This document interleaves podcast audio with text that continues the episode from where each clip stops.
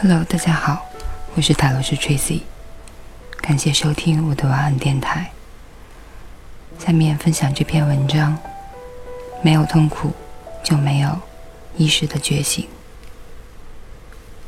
荣格曾经说过：“没有痛苦，就没有意识的觉醒。要疗愈自己，就要直面自身的痛苦，不要再避开它，掩饰它。”否定它，将这些压抑的情绪积压在身体里，我们会付出巨大的代价：疲惫、焦虑、紧张、心理疾病等等。我们会对生活失去热情。当恐惧、悲伤、愤怒被压抑之后。我们就无法体会快乐、平和以及同情心。我们的内在世界中出现了分离，所以才会觉得十分孤独。现在我们必须回到原有的状态，让内在的情绪和自己合为一体。我们经常会有强迫性的行为，或者是上瘾的表现。这其实是从痛苦中逃离。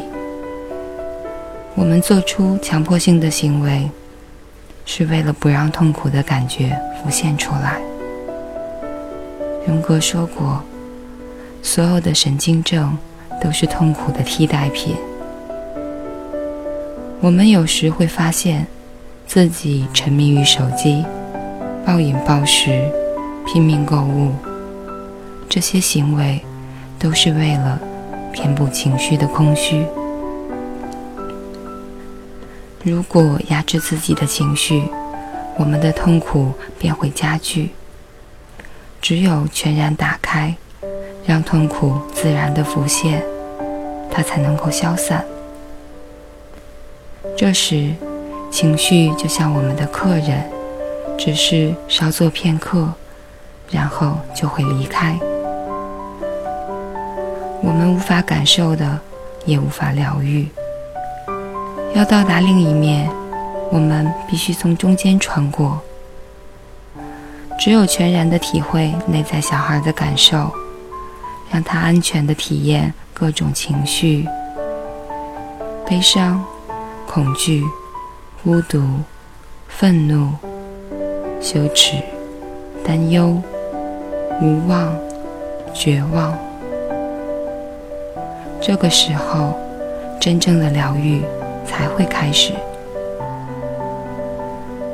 要达到这一点，我们就要带着爱去帮助内在小孩，陪伴他，抱着他，和他一起。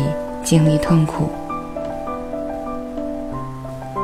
在疗愈的过程中，我们的目的是整合不断积压的情绪，必然会造成内在的分离。过去的事件、负面的刻录，都被我们抛在脑后，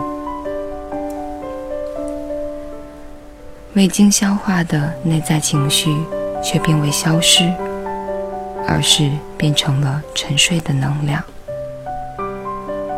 我们有时会觉得胸口有个结，肩上十分沉重，面部、喉咙、腹部、臀部都非常紧张，就是这种能量沉睡的结果。如果能量自然的在体内流动，我们就有了健康的感觉，这是人的自然状态。全然的生活就是和周围的能量不断的交换，这是一种不断给予和接受的过程。不论我们吃了什么，身体都会消化，然后排出。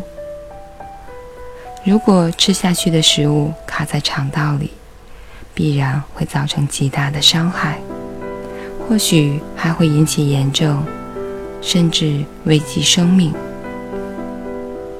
体内如果有卡住的地方，就会立即引起身体的反应，造成危险的后果。这一点我们都知道。